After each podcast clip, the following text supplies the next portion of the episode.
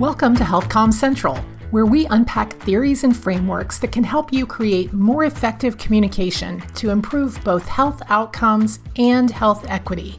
I'm your host, Karen Hilyard, behavioral scientist and longtime communication practitioner. If you're looking for fresh approaches that get real results, you are in the right place. So let's get started. Hello, HealthComm nerds and HealthComm novices. Welcome to another episode of HealthComm Central. You know, nothing feels worse than investing a lot of resources, time, money, staffing, sometimes all your hopes and dreams into a public health campaign or intervention that fails. Now, if you've taken my training courses, and certainly if you've heard me teach about design thinking, you know that I embrace failure as part of the learning process often we have to try something and find out that it doesn't work or find out why it doesn't work in order to find the approach that does. In fact, I think if you haven't failed, you're probably not trying hard enough to succeed. But at the same time, it's still our job to do everything that we can not to fail. We want to design absolutely the most effective campaign that we can and make sure that we've thought through whatever can go wrong. So, what we have to do then is think through the potential failure points. You're not going to be able to eliminate all of them, but by anticipating what could happen, what could go wrong, you can do a pretty good job of mitigating those problems before they happen. The other key reason that you want to think about your failure points in advance is because some of those are also going to be places where you want to pay special attention to your evaluation. Basically, at the end of your initiative, whether it's a campaign or intervention, whatever it is you're doing, if it doesn't succeed, you need to know why. I like to visualize any campaign that I'm working on or designing almost like a chain where each of the tactics is a link in the chain. And if at the end of the day, the campaign doesn't achieve its objectives, you want to be able to go back and know with some certainty which of those links in the chain were broken and which ones were implemented exactly as you wanted it to be, exactly as you planned. So when I'm talking about failure points, I'm really thinking of breaks in the chain. Let's talk about a hypothetical campaign here for a minute and identify where the failure points might be. Let's say that this is a campaign to make sure that people take the right dosage of their prescription medicines. And, you know, taking the wrong dosage is actually a pretty huge public health issue whether it's prescription medication or something like cold medicine that's bought over the counter, thousands of people every year mistakenly take the wrong dose, sometimes too much, sometimes too little, or they don't follow the directions on the label. And about a third of them wind up in the hospital because of that. So it makes a great deal of sense to consider a campaign to change people's behavior and help them take the correct dose so that they neither overdose themselves or undertreat their condition. Okay, so that's the premise of this campaign. That's why it's important. Of course, if you conducted a campaign like this, it might be very hard to know exactly what people are doing once they get the medicine home. But there are a few statistics that you would be able to track pretty quickly. In fact, the main objective for this campaign is to decrease the number of reported accidental overdoses of medication, as indicated by a couple different things the number of calls to poison control centers and the number of visits to hospitals that are related to a wrong dose of medication. So you'll have those measures or metrics that you can depend on, and you can compare them to year over year data or compare one group of people who've had whatever intervention you're doing to another group that have not had that intervention. So, in many ways, this is great news because this is a campaign where you're going to know the results right away unlike something where you're, you know, trying to prevent cancer that's diagnosed 10 or 20 years down the road. So you should be able to see a change or see that there is no change right away. So let's imagine that the campaign looks like this. The behavior that you want to encourage is for people to simply double check the label, read it twice to be sure. And so the slogan of the campaign is check twice. And you've created a flyer that reminds people about the behavior. And you're going to run the campaign for six months. And during that time, what's going to happen is that when a person picks up a prescription from a pharmacy, the pharmacist is going to put the check twice flyer in the bag. So let's talk about this campaign. What are all the things that could go wrong? If you got to the end of the campaign and you didn't achieve the objectives of fewer calls to poison control and fewer hospitalizations, you would wonder what happened here. You might even have some pretty good guesses about where the failure points were. But unless you had planned in advance to monitor or measure what was happening, you might really never know for sure where the breaks in the chain occurred. And that would be a shame because not only would you not know for evaluation purposes, but if you've been able to anticipate those failure points in advance, it might also have allowed you to prevent some of them to begin with. So here's what you need to do differently as you design a campaign, something that you may not be doing now. Even though the steps of your campaign may seem obvious to you, even though they may be captured in a logic model or captured in your strategic plan, I always recommend that you take time in advance to really sit there and think about every single aspect of your idea, every link in the chain, and what could go wrong with it. You want to poke holes in every part and keep asking, okay, what could go wrong here? What could go wrong here? Here. So let's talk about it with this campaign. And incidentally, I know this may not be the most creative or best designed campaign you've ever heard of. Don't worry, it's just a simple example to use here, not a real campaign that I'm aware of. Okay, so for this check twice campaign, what are some of the things that you could name right away that could be failure points? Well, first of all, you are depending on a pharmacist to put a flyer into a bag. What could go wrong? Well, they might not do it. You're depending on the patient to take the bag home and remove that flyer from the bag. What might happen? They might take the bottle of pills out of the bag and toss the bag without even removing the flyer. What else? They might take the flyer out of the bag, but they don't read it. Or they may take it out of the bag and read it, and what? Maybe it doesn't appeal to them. Maybe they don't understand it from a health literacy perspective. It may not even be in the right language for the person who received that medication. What else could happen? They could read the flyer, they could like the flyer and understand it. And then 12 hours later, when they're taking their medication, they could forget all about it and forget to double check the dose. So, in this very, very basic and simple campaign, we've identified how many failure points here? Four or five. So, what can you do in advance to mitigate each of these potential failure points? And what evaluation can you put in place at each of these potential failure points that would help you know whether or not that point in the campaign contributed to your success or to your failure? Well, it really starts before you give those flyers to the pharmacist, right? Because you need to begin, of course, with audience research. So you want to segment the audience, you want to determine the appropriate language for the flyer. You want to ensure that it's nicely designed, that it's plain language. And you want to do some formative testing of the message to determine if it's appealing. Now, typically, what I know happens is that that first part of things gets done, the audience segmentation. Often, if you really know your audience pretty well, you'll get the language right. But quite often we skip over the message testing part of things, either because it seems too complicated in terms of red tape and bureaucracy, or too expensive, or we assume it's not necessary. Let me just say, it's always necessary to test a message. You want to know if it's appealing, if it's persuasive, if it's understandable. You want to test that slogan. And if you haven't done these steps, you're setting yourself up to fail.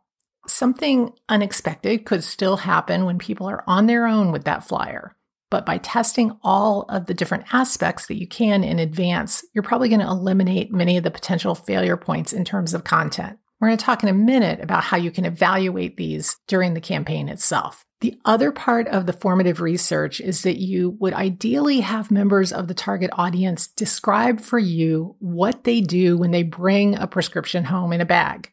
And you might, if you're able to do it, this is a little tougher, you might want to even do a little bit of ethnographic research where you observe what they do, where you're actually in their home as they arrive home with medication and you see what they do with that bag, how they handle the medicine, and so on. We'll come back to that in a moment. So let's say that you've done some formative testing and you actually have data to show that the material that you developed is appropriate and effective. So now what? All right, the next failure point we decided was going to be at the pharmacist level. What if the pharmacist isn't even putting the flyer in the bag? What could you do? How could you prevent that? How could you evaluate it? Well, it might be difficult to control that situation in advance. You could train the pharmacist and the pharm techs, and that might help. You could check in with them during the process to see how it's going. But if you're asking them to self report, and you probably would be if they're volunteer partners in this effort, it's possible they might overestimate their consistency with the flyers or even fib about it a little bit because it would be more socially desirable to do so, and they may feel guilty if they haven't been more consistent. So, how could you mitigate this up front?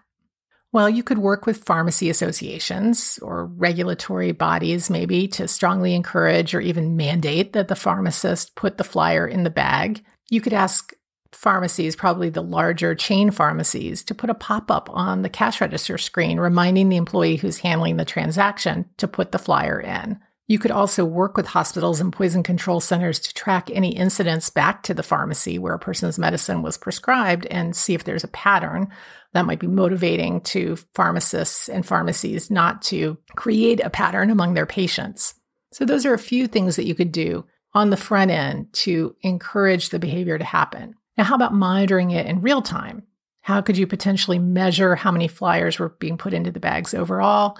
Well, you could give each pharmacy a really small number of them initially and then ask them to reorder when they're getting low. You could physically visit some pharmacies to check supplies, of do spot checks. It would probably be impossible to visit each and every pharmacy. Also, you might have a pretty good idea of how many transactions a pharmacy is doing or how many prescriptions they're filling. And you'd want to see the number of flyers that they are reordering, track with those in some way. So there are a whole bunch of different ways that you could address this ahead of time and during the campaign itself. Our next potential failure point comes back to the patient, and it was that the patient might never take the flyer out of the bag. Remember, I was saying that you could help head off this problem if you were able to get a better idea during your audience research about how people physically handle the bags that they bring home. But what else could you do? Any ideas? All right, well, one idea that I have is that you could place a coupon on the flyer so that there's something to incentivize people to take it out. That could work really well if it was coupled perhaps with the pharmacist actually saying something to the person, just a sentence or two like, I'm putting a 20% off coupon in your bag, so be sure not to throw it away. And guess what?